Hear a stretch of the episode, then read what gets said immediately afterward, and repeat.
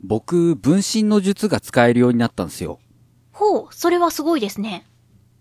え、そんな反 応え、そんでな、反応できるようになったんでしょできるようになったよ。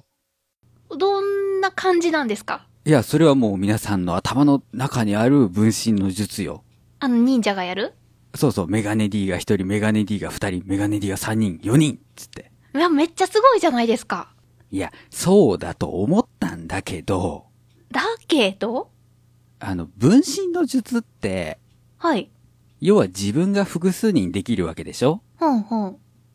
よくよく考えると、僕の素の能力の人間が複数人出たところで、ほん。さほど強力ではない。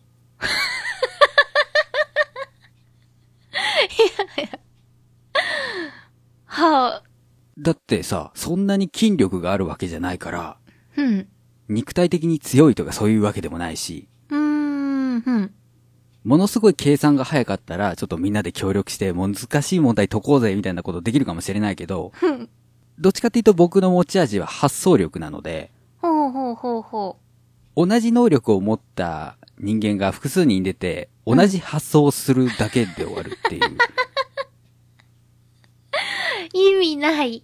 分身の術より前に、自分自身の能力値を上げていく修行をしなくちゃいけなかったんですよ。違うんじゃないあの、某有名な忍者漫画だと、ええええええ分身の術をして修行することによって、一人に戻った時に、ぐんとレベルが上がるんじゃなかったっけいや、ちょっと僕、その、ラーメンの上に乗ってるなんかわからないですけれど も、ぐるぐる巻きのね。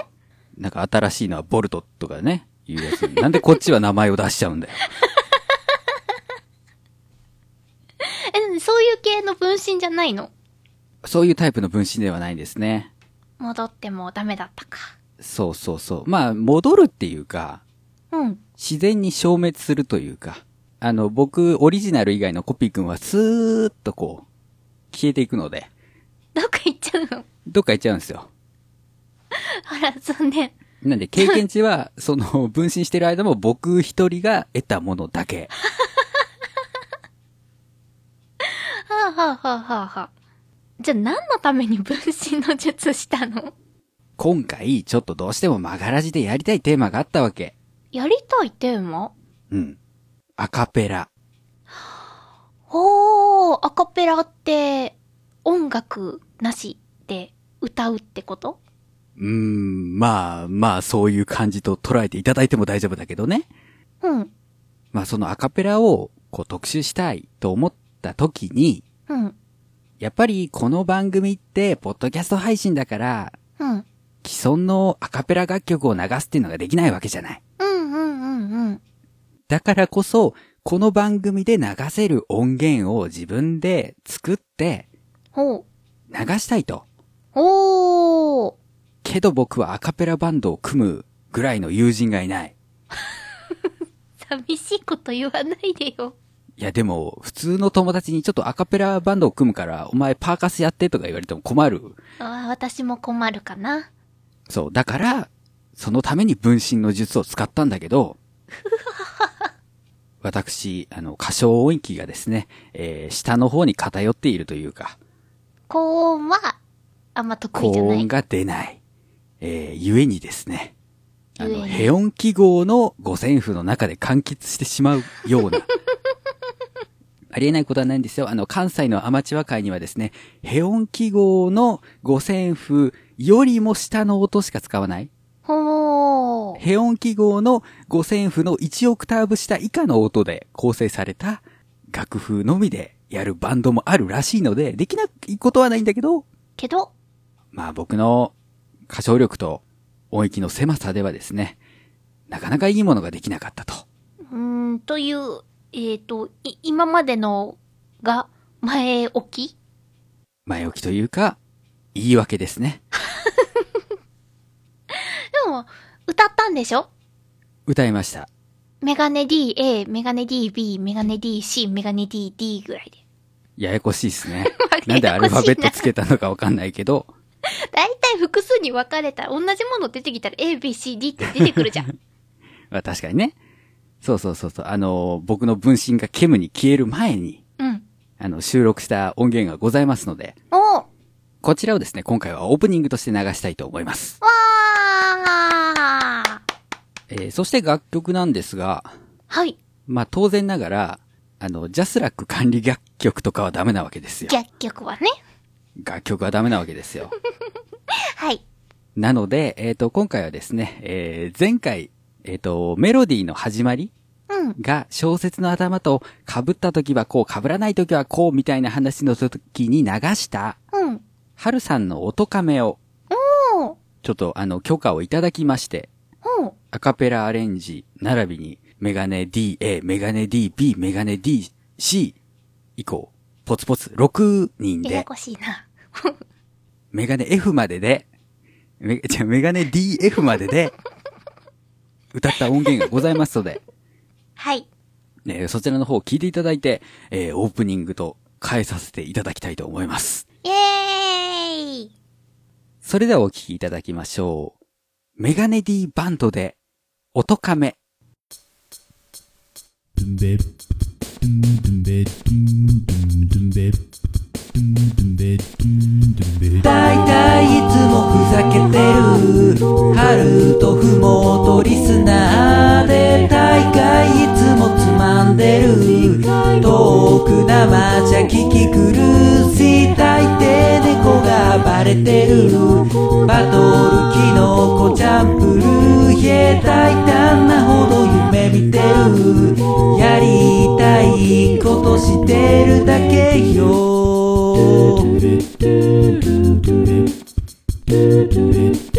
Boom. いや、え、すごっはは というわけで、えー、マガラジ作曲の話をするラジオ、今回のテーマはアカペラでございます。イエーイあ、なんかテンション上がってきたこれやりた いありがとうございます。えー、まあ今聞いていただきましたようにですね、はい。まあアカペラっていうのは、実は一人でもできる。うん。まあ分子の術動向はありましたけれども、あ、まあ、要は多重録音 一人そうそうそうそう。歌った上にさらに重ねていく録音の仕方そうですね。なんで、あの、実はアカペラと一口に言ってもですね、はい。えー様々な演奏形態でありますとか、まあ、いろんなバリエーションが存在しますので、うんうん。そのあたりでですね、あの、えーアカペラってなんかコーラスグループがやるんでしょうとか、うん。なんかゴスペル隊、聖歌隊みたいな人たちがやるんでしょうみたいなイメージをですね、はい。ちょっと改めることができたらなということで、今回は特集させていただきたいなと思います。はい。えっと、メガネ D さんは、はアいカペラはサークルでずっとされてたんでしたっけ、うん、一年間だけだね。あ、1年間ですか。そうそう。で、あの、ベースしかやったことがないので、えっと、ベースっていうとえっ、と、ドゥンベー、ドゥン、ドゥンベーってやってたやつですね。お低いー。ところで。すよ。うんうん、まあ、なので、えっ、と、この多重録音アカペラは、あの、あまり、そのサークルでの知識というのはあまり活かせてないとは思うんですけれども、でも、すごい聞き心地よかったです。はあ、ありがとうございます。まあ、あの、このアカペラ、どうやって聴いていくかっていうのも含めてなので、はい。まあ、作曲はもちろんですけれども、リスナーとしてのね、えーまあ、趣味を広げていくという意味でも、うん、うんえーお伝えできていけたらなと思います。はい。さあ、というわけで今回も資料を作ってまいりました。おーででーん。こちらをですね、まあ、せっかくなので、アシャミンに読んでいっていただいてですね、はい。えーそれを補足していこうかなと。うんうん。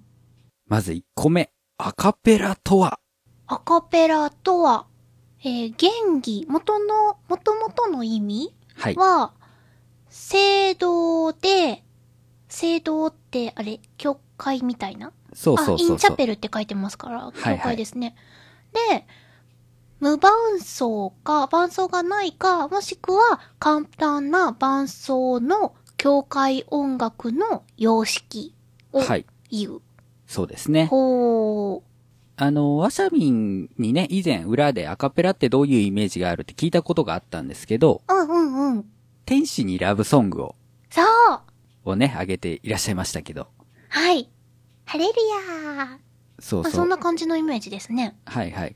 で、まあ、もともと聖堂でっていう意味、まあ、インチャペルうん。っていう意味なんですよ。アカペラっていうのがそもそも。あ、カペラっていうのが、インチャペルと同じ意味なのなんで、えーっと、そもそもは、あの、宗教音楽の様式の一つなんですよ。うーん。で、簡単に言うと、あの、ルネサンス期って、うん。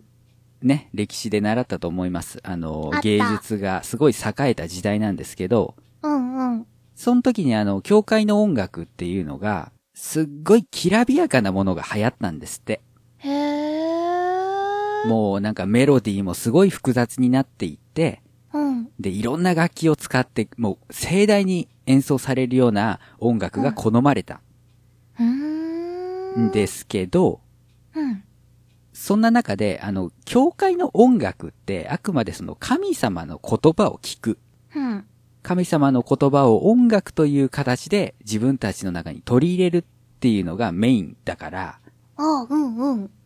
教会音楽における一番重要な要素っていうのは歌詞なんですよ。うーん。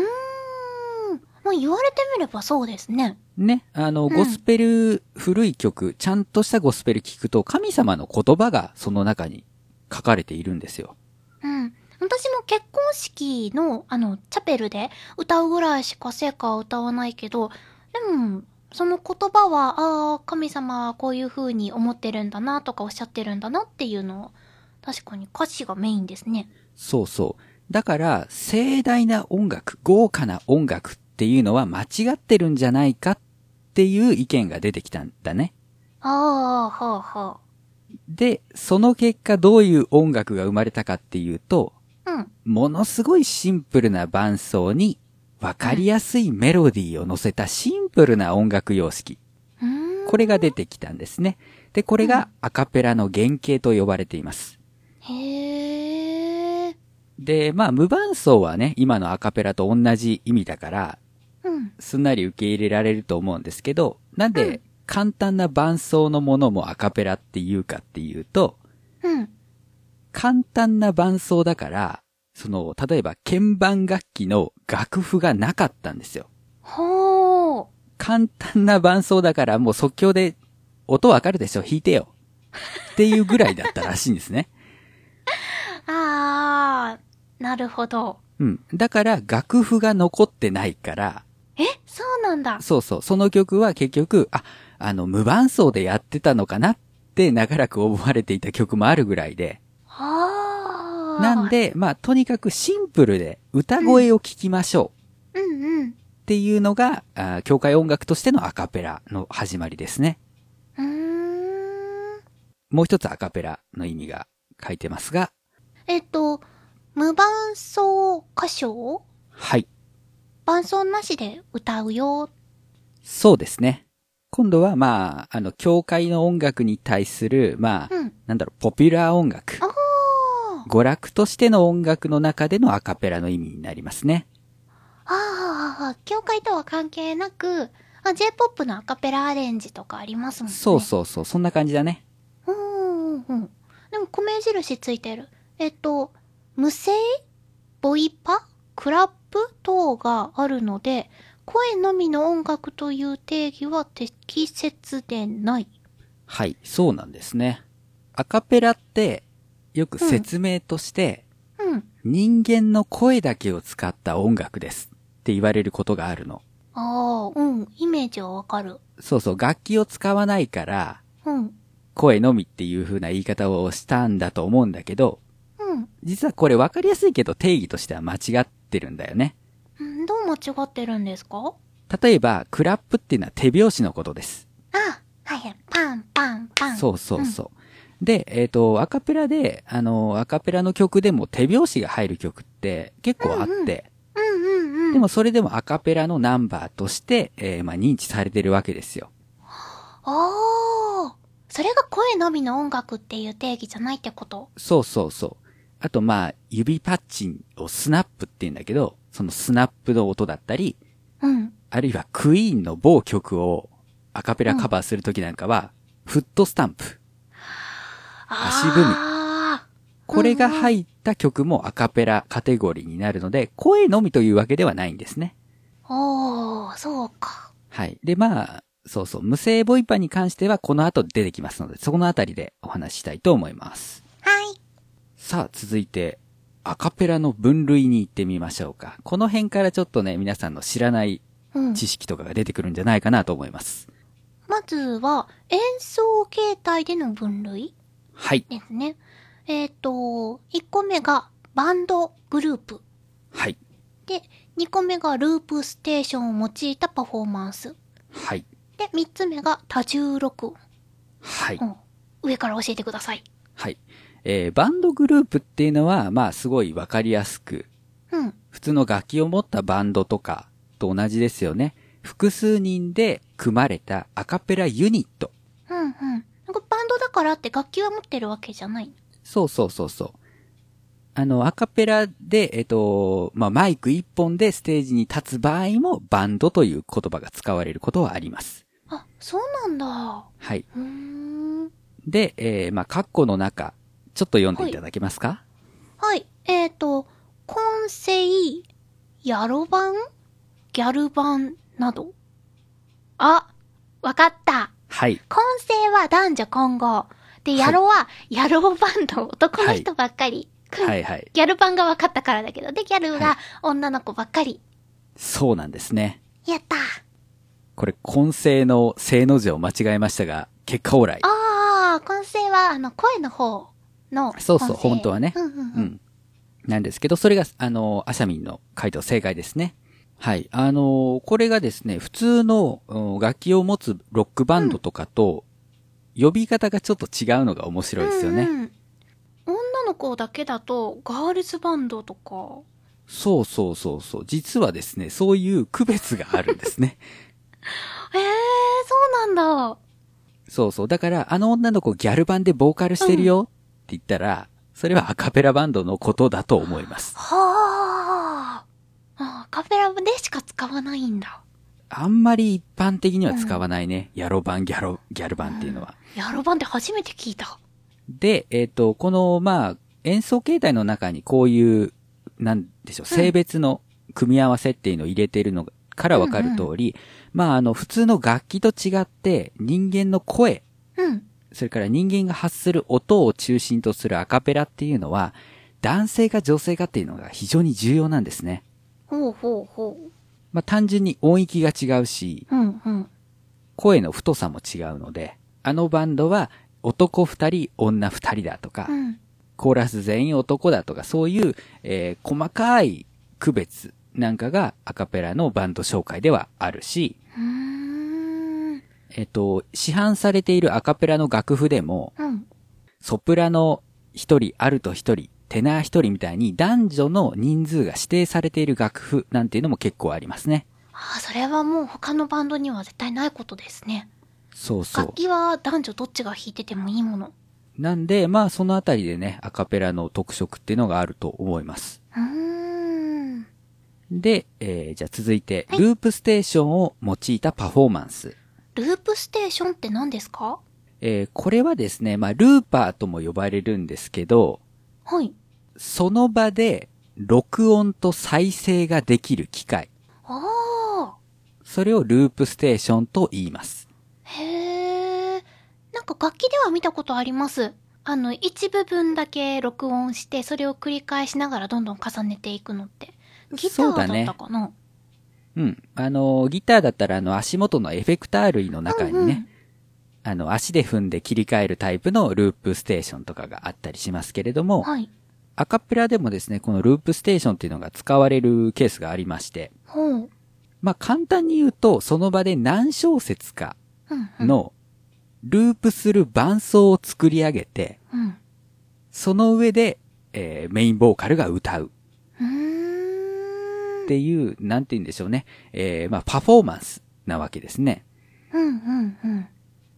で、まあ基本的には一人のアーティストが行うことが多いんですけれども、はい。場合によってはそのバンドとかユニットでもループステーション使ったりしますね。はあ。なんかループっていうとこう、臨床っていうのが合唱でうんうんは浮かびますけど、アカペラでもそういったことするんですか臨床、あ、でも、まあちょっとずらして録音するみたいなことは、まあ技法としてはあるね。うーん。いや、面白そうですね。はい。そして、多重録音。はい。これ、カッコで全部俺って書いてますけど。まあい要は、分身の術をコンピューター上で行う。そうそうそうそう。まあ、ループステーションのパフォーマンスっていうのを、あの、ライブパフォーマンスとしてじゃなくて、自分のパソコンを使って、うんうんうん。普通にバンドとかグループでやるようなことを一人でやる。うーん。っていうのが、まあ、えー、まあ、全部俺っていうもんなんですけど、はい。これあの、別に僕が冗談で書いたワードではなくて、はい。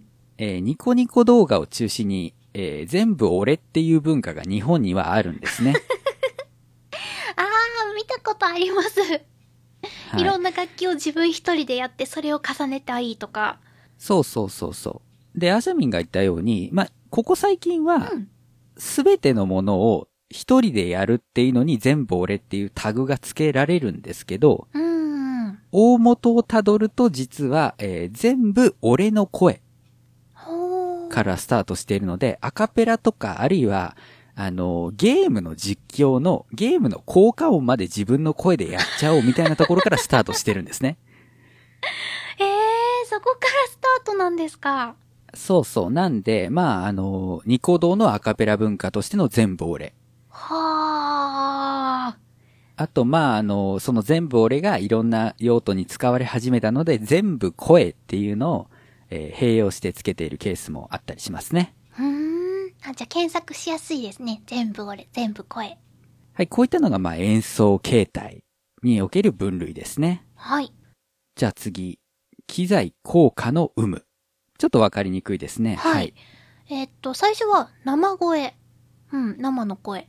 で、二つ目が、マイクと最小限のエフェクト。はい。で、最後がエフェクトアカペラはい。そうですね。なんだろう、生声はわかります。もう生の声。そう、生の声なんです。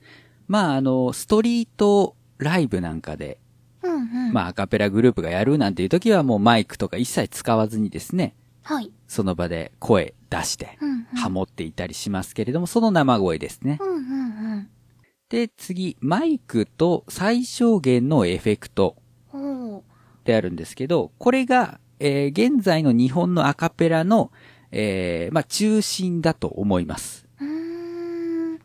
えっ、と、ポピュラーミュージックにおけるアカペラの中心ね。うんうんうん。教会音楽は多分生声あ、生声がメイン。だと思う。うんうん。コーラスとか、ああいう合唱系のやつも多分生声だとは思うんだけど、うんうん。バンド形式によって行われるポピュラー音楽だと、このマイクと最小限のエフェクトを使ったものが主流なんじゃないかなと。うん。その最小限のエフェクトって何ですかはい。えっ、と、これは実はアカペラ以外にも関わってくるんですけど、ほう。あの、人間の声をはじめとして、うん。音っていうのは輪郭がはっきりしてるんですね。うんえっ、と、単純に言えば、一つの音として完成しているので、二つの音が組み合わさった時に綺麗に馴染まないんですよ。えーっと、私とメガネ D さんがせーので同じあーっていう音を出しても、綺麗に混ざらない。そうだね。い、や、もう合唱とか聞いてても綺麗だなーって思うよ。ただ、その合唱って、その直接目の前にして聞くんじゃなくて多分ホールとかで聞くよね。うんうんうん。ホールっていうのは反響の音が入るわけですよ。おー。で、反響の音があるから、ああ、綺麗だな、馴染んでるなっていう風に聞こえている。お風呂の音そうそうそうそう。それをエフェクトを使ってマイク上でも行う。もう、よく、お風呂の音だよーとか、洞窟の中にいるみたいっていう、あ れそうそうそう。それがまあリバーブって呼ばれるエフェクトだね。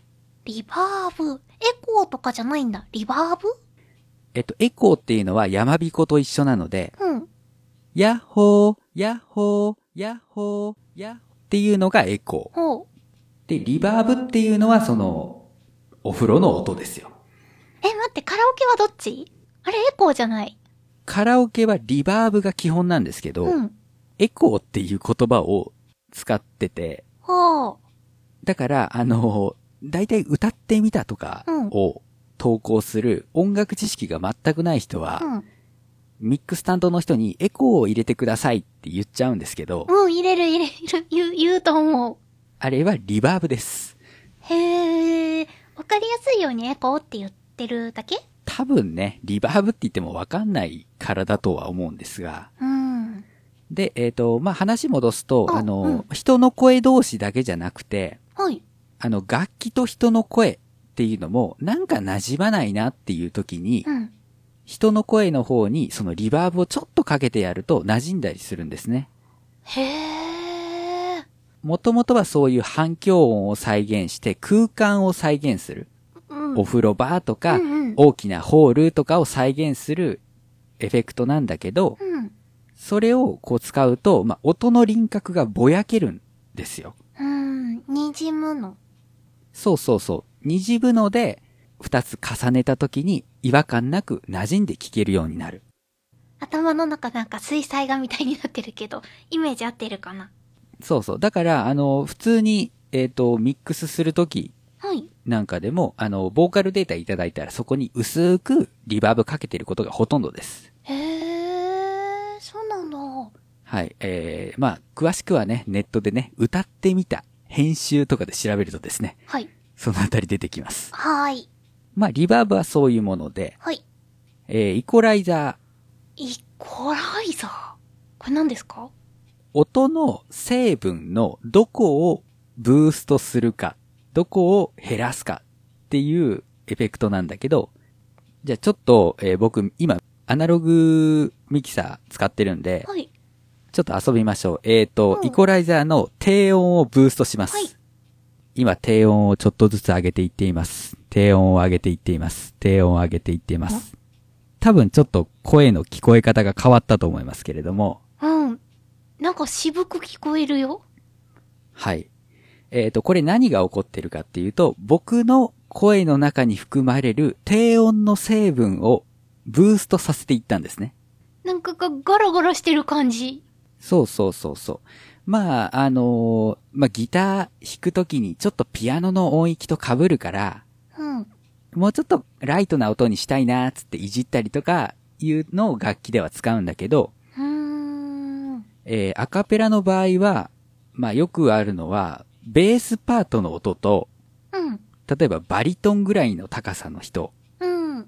うん。がいたときに、ちょっと得意音域が被ってしまうんですね。二人とも低い。そうそう。なんで、えっ、と、まあ、ベース担当の方をちょっと低い音をブーストしてやったりとか、へえ。それが生でできるんですかえっ、と、そうだね、あの、アカペラバンドって基本的には PA さんおがー。横にいて、音響ミさんキサーでこう、そうそう、音響の操作をしてくれてることがほとんどなので、うん。そういった人がリアルタイムで作業してくれるしは、ああと、あの、アカペラのリハーサルっていうのは、あの、基本的にそのイコライザーとかの設定をするために行われますね。へえ、へえ、へえ。まあ、このリバーブイコライザーはアカペラやってなくても、あの、もしかしたら音響系のね、えことをやっている方、まあ、ラジオやっている方だったらもしかしたら使ったことがあるかもしれませんが、うーん。まあ、基本、マイクを使うときに、うん。まあ、一番手を出すというか、よく使うであろうエフェクトのみを使うスタイルですね。はい。そして、エフェクトアカペラ。うん。もう、あの、その最小限とかじゃなくて、エフェクトガンガン使っていこうぜっていううん、うん、うん、うん。簡単に言うと、ギターとかベースとかが足元に置いている音を変える機械、エフェクターっていうのを、おー。ボーカルも使っちゃおうぜっていうのがエフェクトアカペラなんですよ。あーじゃあ、天使音みたいなケロケローな声になったりそうそうそう。だから、エレキギターの音を出したりとか、ええこ、声で声で。あー。もう全く、こ変えちゃうんだ。歪んでしまうみたいなね。やつもあるし、あとは、まあ、あの、オクターバーって言って、うん。 1オクターブ上の音を出すとか、2オクターブ上の音を出すっていう、あー、じゃあ、女の人が男の人に、男の人が女の人にそうだね、そういうエフェクターがあって、うん。だから、あの、まあ、そういう風に自分が出せないところを出したりとか、あるいは1オクターブで自分が出している音とその1オクターブ違いの音を同時に出すことができるので、そんなこともできちゃうんですかそうそう、オクターブで動く、まあ、主旋律みたいなことができたり、まあ、よくエフェクトアカペラで見られるのは、ベース担当の人がはい。 1オクターブ下げた音うんのみを出すと、えっと、人間が出せる一番低い音の平均がうん、男性だと、えっと、平音記号の一番下に1個線引いたところにあるミなんですけど、うんうん。これの1オクターブ下の音が、エレキベースの最低音のミと一致するので、うーん。オクターバーを使うとう、ん。普通のロックバンドのベースパートが人間の声でできます。はあ。なんか、そう、人の声がベースになるっていうのが想像つかないけど、すごい。はい。まあそういうのがあってですね、こういうエフェクトアカペラっていうのがあるわけですね。はあ、すごいすごい。じゃあ、せっかくなんで聞いてみますか、エフェクトアカペラ。あ、聞いてみたいです。はい。えー、2ページ目をご覧ください。はーい。今回ですね、まあ、アカペラの選曲って難しいんですよ。うんうん。本当にいろんな演奏スタイルもあるし、うん。えー、上手い下手っていうのは本当にいい耳を持ってないと聞き分けられないレベルになってくるので、うん。決してこの11曲が今のアカペラの最高峰っていうわけじゃないんですけど、うんうん多分、アカペラってよくわかんないわっていう人たちが聞いた時に、あ、アカペラって面白いねって思っていただけるような11曲を選んだつもりですので、うん。うんうんうん。こちらをね、ちょっと今回は聞いていきたいなと思うんですが、はい。知ってるアーティストもちらっとはい。ありますね。ですね。はい。で、じゃあ一番下のノンエフェクトの縛りから解放解放を。のところを見ていただいて、はい。じゃあ上かな、うんえースメルマンというバンドのうんうん。ストレンジャーうん。という曲、これ聴いていただきましょう。はい。はあ、かっこいい。はい。で、まあ、ベースの音聞いていただくと、まあ、ものすごい太い低い音が出てるじゃないですか。あうんうんうん。で、もう本当に普通にエレキベースで弾いてんじゃないかなっていう音の太さ低さだったと思うんですが、はい。これがまあ、エフェクトを使っているわけですね。はあオクターバーを使って、まあちょうど1オクターブ下の音を出すことによって、実際のベースと、えー同じような音を出すことができていると。へえ。あと、まあエレキギターの音もいましたよね。えっ、と、ど、どの音ですかうわーみたいな。ああ、わかったわかった。そうそう。あれは、あの、口で、まあ何のエフェクトもかけてないようなギターの音を再現して、うん。それをエフェクターにかけることによって、まあ、ディストーションがかかったようなギターの音を再現している。へえ。なんかまだ耳が慣れてなくって、こう、うん聞き分けることができないんだけど、うん。でも、すごく、なんだろう、生のバンドに近い感じっていうのが、うんうん。聞いてて伝わってきました。そうですね。スメルマンっていうのは、まあ、あの、ハモネップ世代だったらご存知かもしれませんが、チンパラっていうバンドがあって、うんその元メンバーが組んだバンドなんですけど、まあ、今みたいなエフェクトアカペラを使っているので、はい。あの、普通のバンドが出演するようなロックフェスとかにも出てるんですうよん。うんうんうん。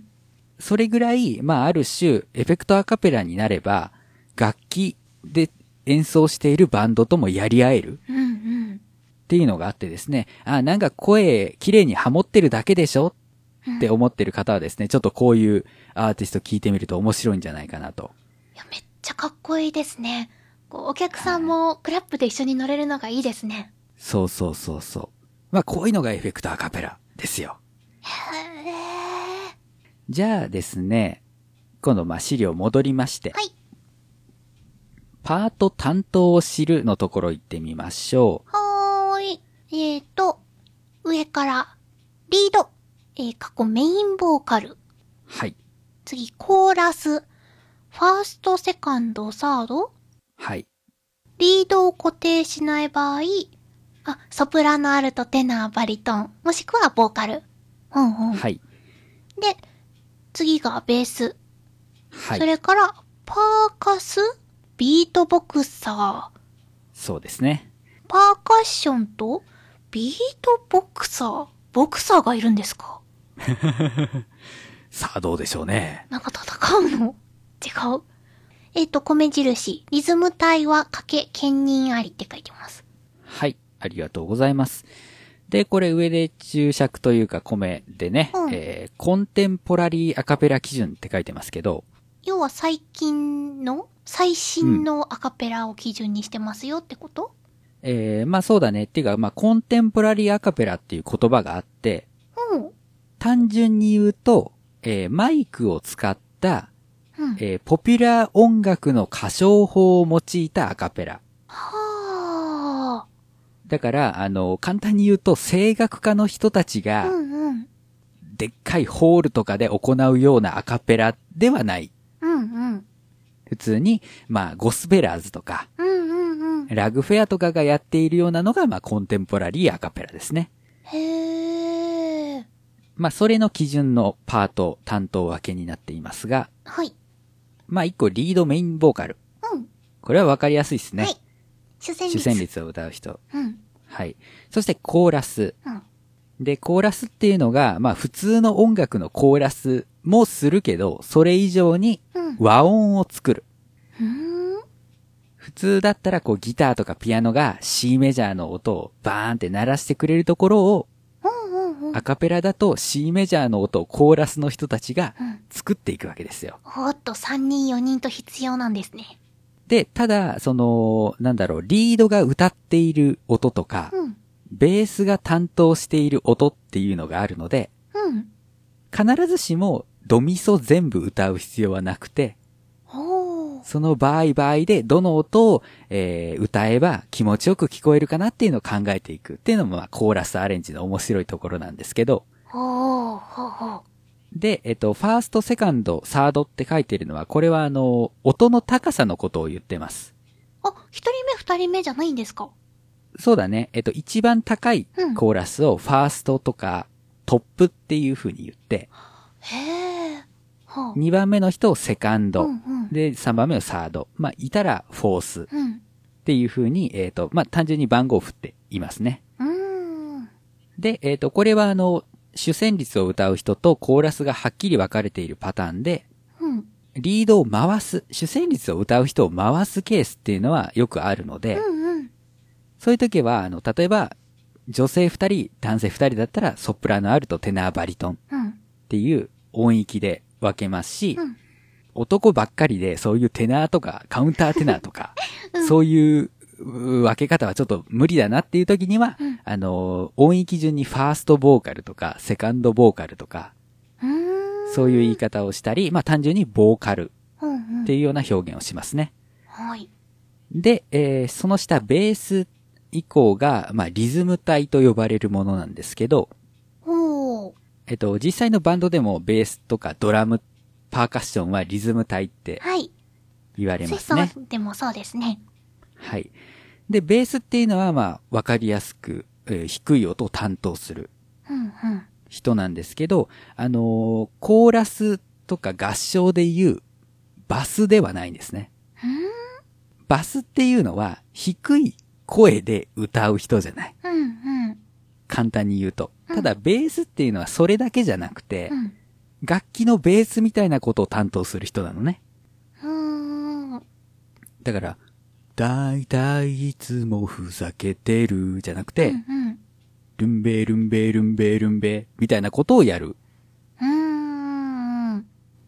ベース音っていうと、ギターのベース、ギターのっていうか、えっと、弦のベース、ベースギター,、だねうんだけじゃなくって、コントラバスとかもそんなイメージがあるんだけど、これはどっちそういううー、まあ、曲にもよるんだけど、そういう一番下をこう支える音うんうん。を担当する人を、まあ、ベースっていうね。おー。だからエレキベースでもコントラバスでもいいし、うんうんうん。えっ、と、管楽器だったら何かな ?UFO? UFO よりまだ下まだ下ああるか。ると思う。チューチューババとだか。ね、チューバ。ね、うんそうそう。チューバとか、そういうう音域を担当する、まあそういう役割を担当するのがベースですね。はい。で、えーパーカス、ビートボクサー。これはまああのーこの区別っていうのはとりあえず置いておいて、はい。えーどういったことをやる人かっていうと、まあドラムとかパーカッションほう。を、えー口を使ってやります。タムタムパン、タムタムパン、みたいな。パン、そうですね。えー、はじめの音亀だと、あの、チチチチチチチチはあ。これハイハットのつもりですとかね。いや、これが一番、なんかアカペラって感じがする。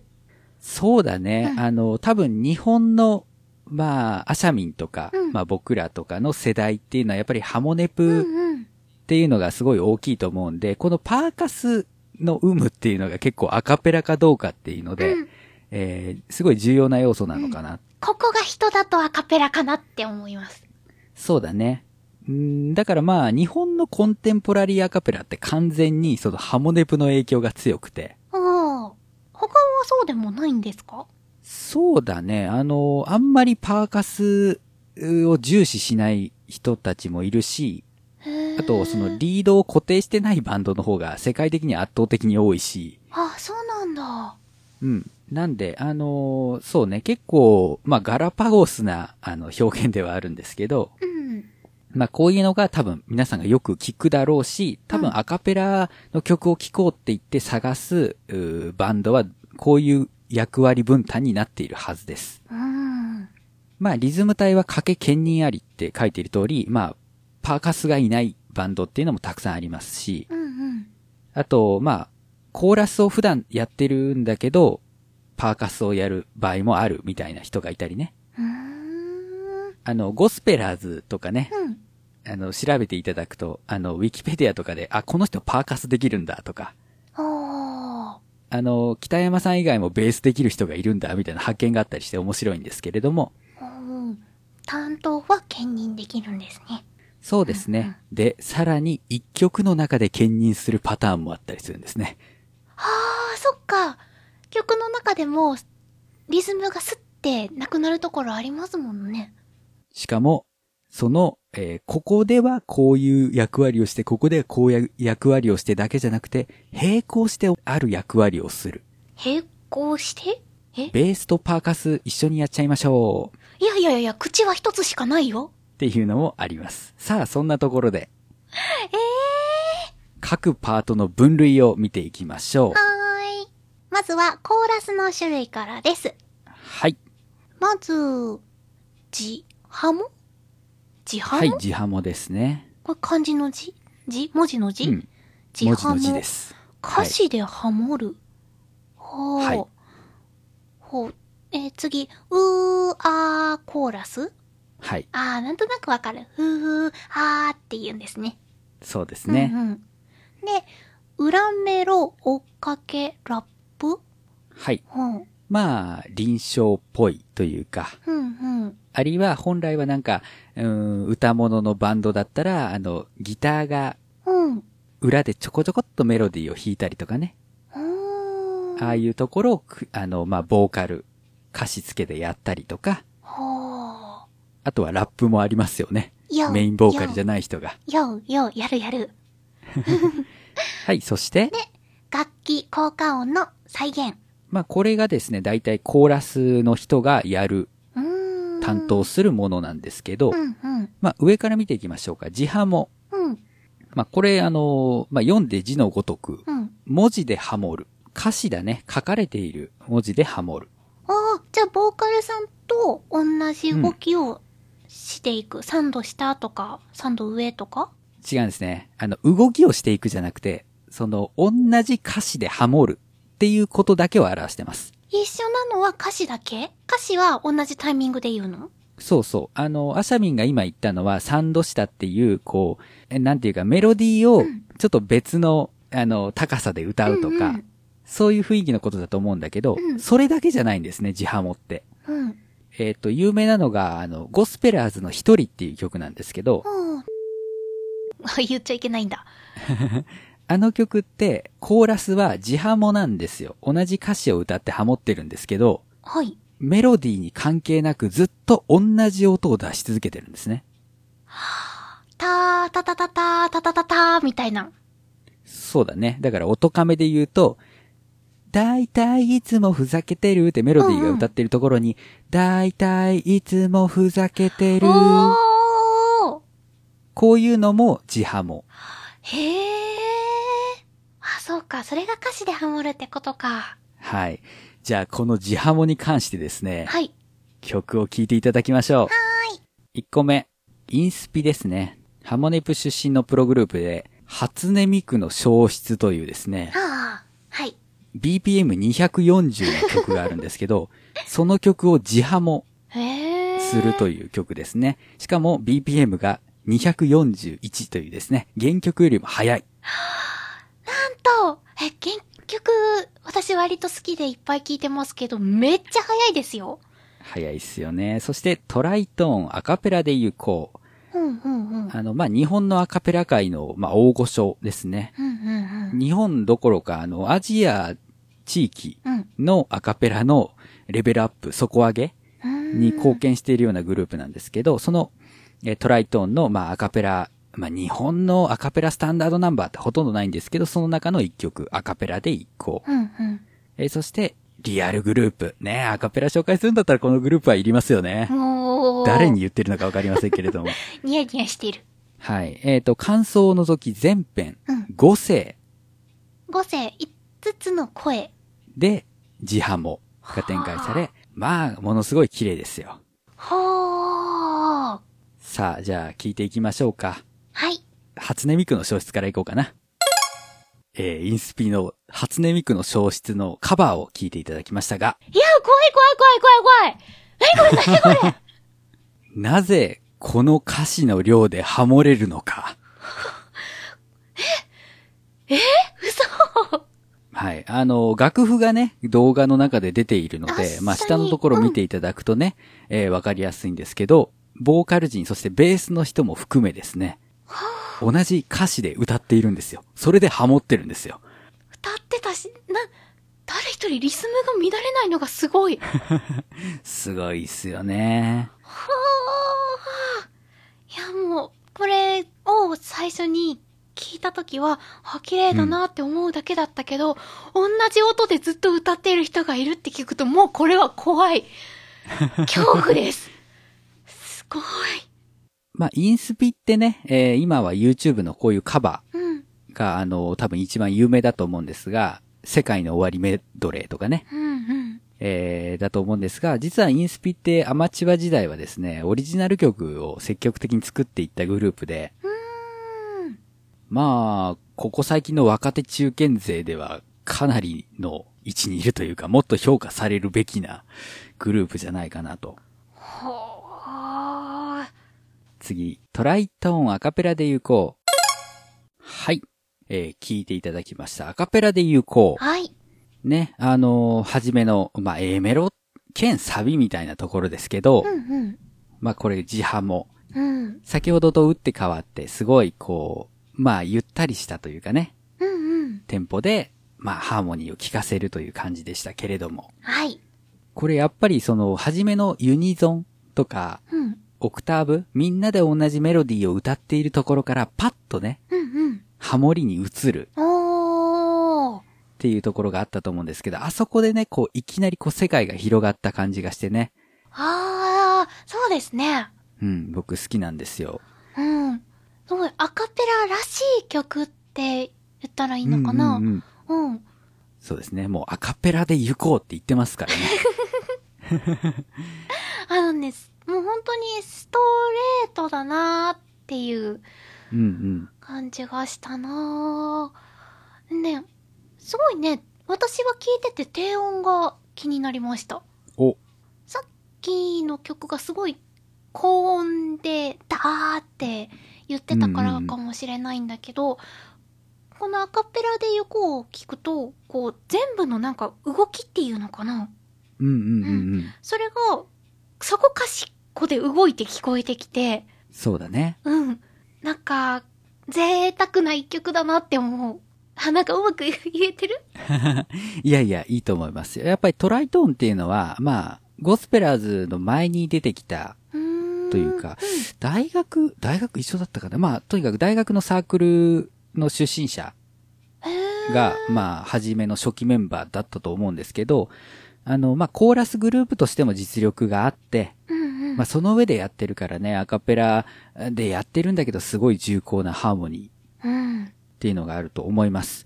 まあ、あの、メンバー変動が結構、日本のバンドにしては多くて、あ、そうなんですか。そうそうそう。現在はちょっとあの、いろいろ変わってしまっていたりはするんですけれど、まあ、元メンバーも含め今もアカペラ界でね、すごい、えー重要な働きをされている方々だったりします。うーん。なんか途中の女性の空は良かったな。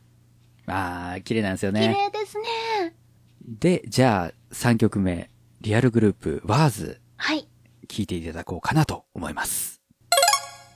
はい、いかがですか めっちゃおしゃれすごいよね。すごい。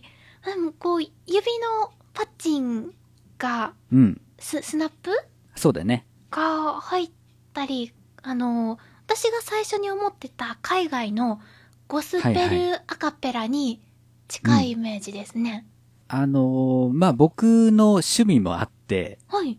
今回選曲した曲たちっていうのは、まあ、どっちかっていうとポップとかロックっぽいうんうん。曲が多いんですけれども、はい。まあ彼らはジャズハーモニー系で、ジャズなんだ。はあ。そうですね、まあ完全なるそのクラシック和声とはうん別物ではあるんだけど、やっぱり共通しているところもね、うんうん。もちろんあるので、ちゃんと理論に基づいているから、あの、アシャミン好きなんだろうなっていうのはうん。思ってた。うんもう聞いた中でこれが一番好き。一番バランスがいいっていうのかな。ああ、そうだうね。ん。あの、うんうん。アカペラ聞いてる時に私一番気になるのが、男性ボーカルがすごい目立って聞こえたりとか、さっきのアカペラでいこうも、あ、こ、ここすごい男性ボーカルずしんでくるなっていうところがあったりすると、うんうんこの曲の中ではちょっとそこまでいらないかなって思ったりすることがあるんですよ。はいはいはい。今聞いた中では、そのバランスがめちゃくちゃいい。本当うにん楽器で細かく調整したみたいな、どれも聞き心地がいいボリュームで聞こえてきます。いやー、これを、ジハモですよ。ジハモっていうのは、うんまあ、ハモリなんだけど、うんリードと同じ動きをしたり、あるいはまあ歌詞を歌っているわけだから、うんうん。サブでありつつ、うん。メインであるっていう要素もあるわけよ。サブでありつつメインでもある。あのーすごい日本のポップスに寄せるけど、ゆずの二人ってさ、あ、はい。ハモるけど、二人ともメインじゃん。あうんうんうんうん。あいう感じに近いというかね、ジハモって。うーん。だからこのリアルグループのワーズで言ったら5人全員ある種、メインなわけよ。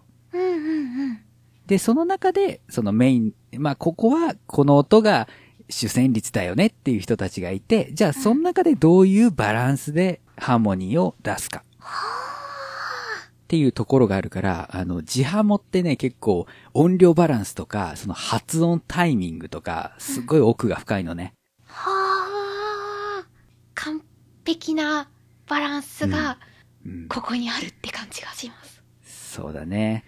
まあ、リアルグループを上げるのはね、にわかと言われるかもしれませんが、おそらく、アカペラが聞きたいうんうん。けど、そんなにがっつりしたクラシック系のやつじゃないなっていう人には、まあ、間違いないだろうなと。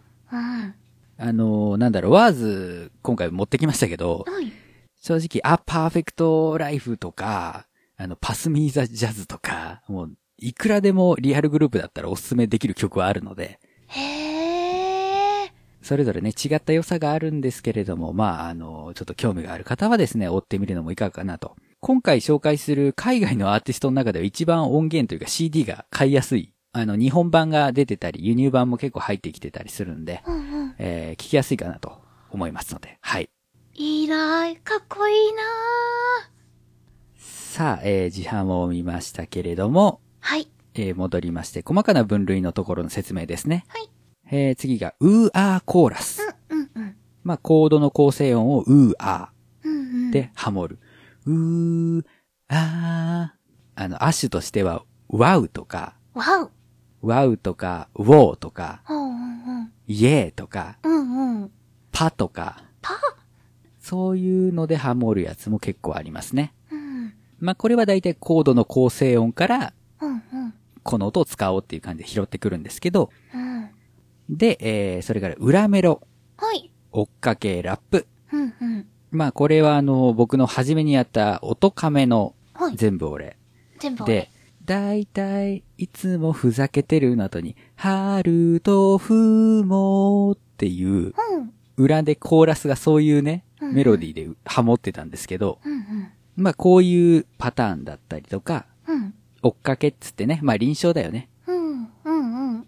カエルの歌が、みたいな、うん。あれとか、あと、そのリード以外の人がラップを担当することもあったりするので、うんうん。まあそういう、えーサブの、うーん、ボーカルというか、普通のバンドにおけるコーラス。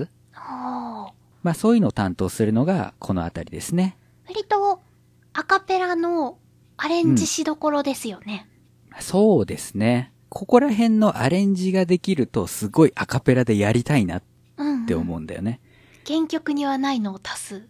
そうそうそう。まあこれ、なんだろう。えっ、と、原曲にない僕がつけたメロディーだから歌っていいと思うんだけど、はい。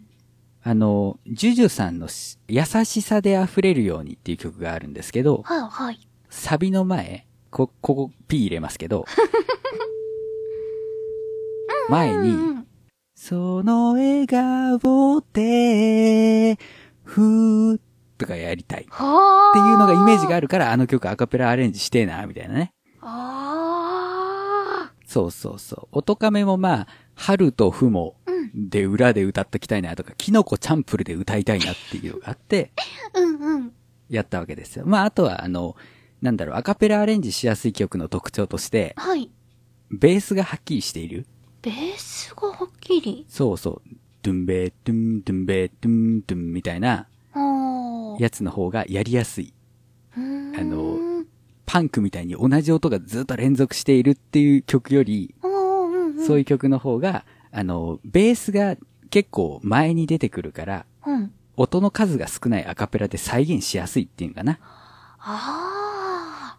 まあそういうのもやって、だからあの、ようこそジャパリパークへとか多分 ね、アカペラ増えると思うよ。案の定すでにアカペラ何組か出してたけど、そうですか。さあ、で、ここでも聞いてもらおうかな。はい。えーっと、じゃあ、いろんなコーラスのバリエーションがあるということで、はい。じゃあラグフェア、ノックノックを聞いていただきましょう。はい、ノックノックです。いや、賑やかな曲ですね。ね。えーで、これまあ、ラグベアってメンバー、えっ、と、当時6人なんですけど、うん。 6人の声の量じゃないよね。ああ。うんうん。おそらく多重録音、コーラス陣が何回か撮ってると思おー。そっかー。なんかパーティーっぽくって楽しい。う。そうそう。で、なんか、うーとかあーとかでは出せないうんうんうん。というかね、こうなんか、パーンとかすごい小気味よくうんうん。出せるような音を使っていたりとか、なんか後ろでね、別のメロディーを歌ってたり。うん。この日本語のセレクトすごいですね。そうそうそうそう。うん50音そのものが音になってるっていうか。そうね、面白いんだようね。ん。で、ラグフェアの名義で出されているし、それでジャスラックも登録されてるんだけど、はい。これ実はですね、あの、土屋レオさん、あの、よくリードやってる、デビュー当時はサングラスかけて、ファーつけて、派手なスーツ着てっていう方なんですけど、はい。今でこそ日本放送の帯番組やってますけどね。その土屋さんが、まあ、あの、当時、ラグフェアと並行して在籍していた、えっと、インディーズバンドのズボンドズボンっていうのがうーあるんですけ。ど、そのズボンドズボンでもともと披露されていた土屋さん作曲のノックノックのほう実はカバーなんですね。はーえセルフカバうんまあそうだ近ね。いセルフカバーになるか。ううんんうんうんー。うんうんうん。なんで、もともとそのズボンドズボンっていうのが、えっと、男女のツインボーカルだったので、あ、じゃあ、また違う感じに。そうそうそう、聞き比べてみると面白いし、あの、あとちょっとの自分が、みたいなうん。コーラスの歌詞があるんだけど、あれはもともと女性のもう一人のボーカルの方が歌っていたところだったり、女性だと違うだろうな、また。そうそう。で、コーラスとリードボーカルが最後、サビの直前で合流して同じ言葉を歌ったりとかね。うーん。その構成の面白さも楽しめますそうね。そうそうそう。あの、僕、あの、最近気づいたんですけど、土屋さん作曲、作詞の曲は非常に好きですね。うん、そうなんですか。多分ね、うんいろんな曲聴いていただくと、ズボンとズボンとかラグフェアの、うんとあ、メガネディ絶対好きだなとか ね。分かってくる。うん。そうそう。あの、バレンタインをテーマにした曲で、うん。歌詞の中にロッテとか、明治とか、もう、メーカーそう、そういう言葉が実は歌詞に入れられてるとかね。もう絶対好きですよね、メガネディ。好きですね。はあ。さあ、そして、はい。えー楽器効果音の再現。おう。まあ、はじめ、えっと、スメルマン聞いていただいたので、スメルマンでもね、ギターの音をうんうんうん。やっている人たちがおりましたけれども、あのーまあ、本来はね、えーコーラス、うん。コーラスが担当するところかなっていうところはあるんですけれども、最近こういうう口で、えー楽器の再現をするっていうアカペラのスタイルがですね、どんどん増えていってるんですね。うーん。もともとある程度の量はいたんですけれども、ここ最近は特に、とあるバンドのブームもありですね。えー、いろいろヒットというか、あの、有名な曲が出てきております。じゃあ、今度はですね、2枚目の、声は楽器になったのブロックをね、ちょっと聞いていっていただきたいなとはい。思いますが、まずはですね、ザ・エッジ・エフェクトのフットルースうん。フットルースはね、皆さんご存知ですよね。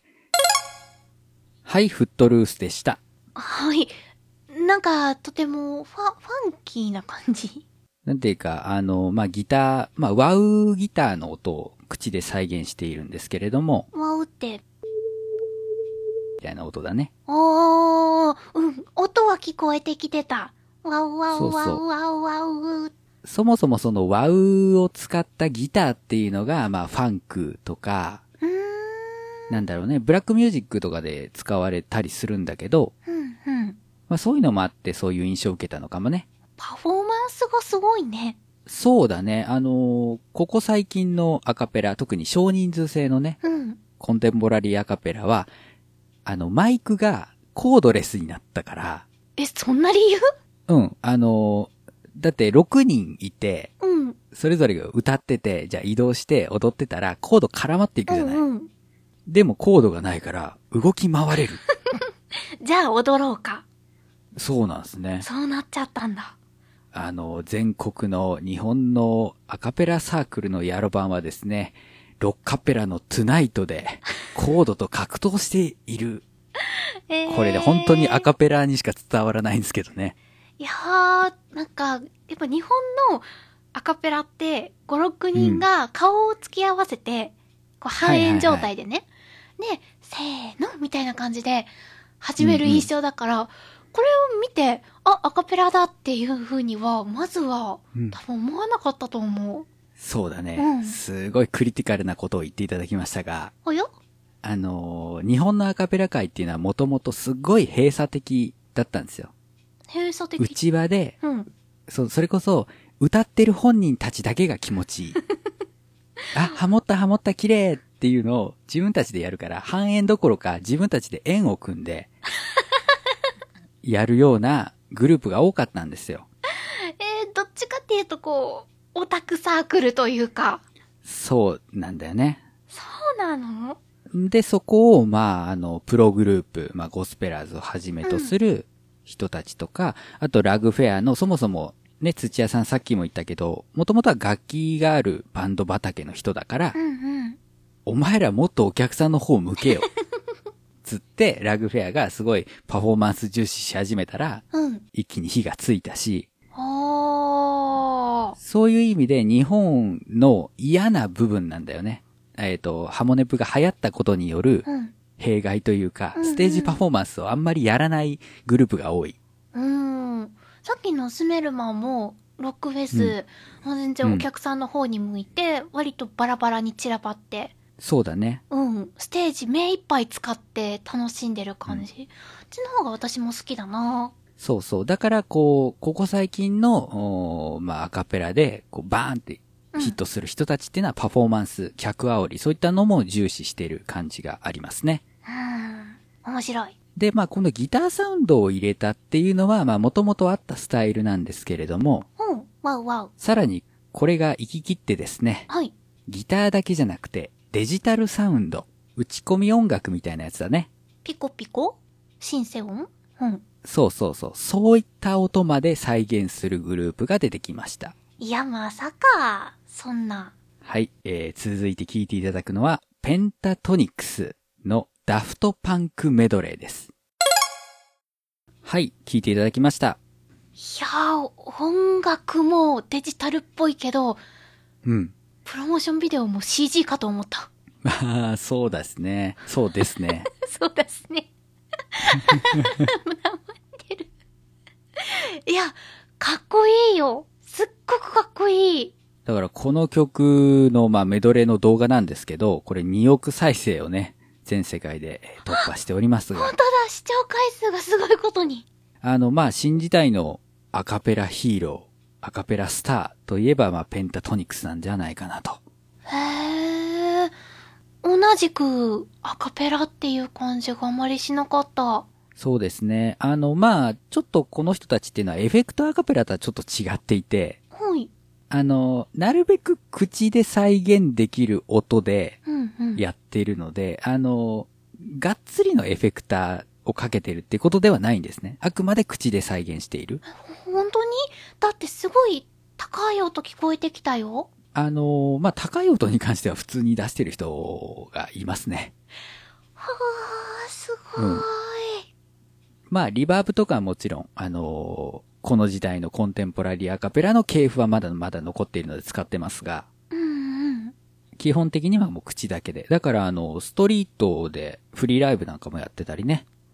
ストリートでこの音が出るんですか出ます出ます。はあ。で、もちろんペンタトニクスっていうのは普通に綺麗に、いわゆるコーラスアカペラっぽいやつもできるんですけれども、こうう。いうんデジタルサウンドもできる。あ楽器の音もできる、打ち込みの音もできる。だからこそ、ーうん。音楽フェスにも殴り込みができる。おー。いや、生でも聞いてみたいけど、なんか、ゲームとかしたい。BGM で。シューティンそうグですねゲームの BGM とかでも聞きたい。そうそう。だからもう本当に、アカペラって、うん。なんか、いわゆる縛りプレイのように思われる時があるんだけど、うんアカペラって本当自由なんだな、うん。うんこんなこともできるんだなっていうふうに思い知らされますよね。うん。全然思ってた世界と違う。まあ、ペンタトニクスのこの、まあ、歌と音、うん。人間の声っていうよりは音、楽器の音だったりう、んうん。効果音とか、そういったものを行き来するスタイルっうんうん。ていうのは、まあ、新しいアカペラのスタンダードなえスタイルになっていくんじゃないかなっていうふうに言われてますね。まさに声も楽器。ではですね、次は、えー、ナチュラリーセブン、ウォールオブサウンド、聞いていただきましょう。というわけで聞いていただきました、ウォールオブサウンド。はい。 あのね、最初にね、一人ずつ出てきたじゃないですか。うんオープニングの分身の術を思い出してちょっ と笑ってしまったんですけど、もう全員がガッて揃った時には、うんふおーってなったんですけど、あの、メインボーカル始まった途端、うんかっこよさに引き込まれました。めっちゃすごい。もう、それぞれが、えー、なんでそれ、口から出せるのってうんいううんうん。サウンドで始まり、急に熱いコーラスが始まったりう、んうん。すごいこう展開がいっぱいあってね、面白いんですよね、この曲。うん。いや、最初はこんな風に、あの、本当か、少ない数の音から始まったじゃないですか。そうあだんなね。風にメロディーがつくなんて思わなくって、あ、これはリズム曲なのかなってうん。思ってたら、普通に、おしゃれな感じの 曲が、な作られてって、ほんとその場で作られてった感じ。そうだねう。ん。もう、この曲はですね、えー、まあ、ブラスの音だったり、はいボイススクラッチだったり、エレキギターのソロだったり、うんうん。えー、ベースの音がですね、最低音が確かローロ F シャープだったかな。ローロ人間の声でローローっていう言葉を使うことがあるんだね。っていう音だったり、まあ、ものすごいわけですけれども、ー。あの、こういう風にですね、楽器を口で再現する演奏スタイルをボーカルプレイって言います。うーん、ボーカルプレイ。まあ、ここ最近の声で、えー楽器の音を再現するっていう分もありますけれども、それをかなり早い段階からやっていたのがこのナチュラリーセブンですね。これだけ音数があって、うん。ディレクション的なのってどうやってるんですよね。どうだったかなでもね、この人たちね、あの、こういう、なんだろう、楽器を口でやるみたいなことでう、ん。牙物っぽいというか、変わり者っぽい扱いをね、よく知らない人からはされる時があるんですけど、うん。めっちゃ優秀ですから、この人たち音楽的に。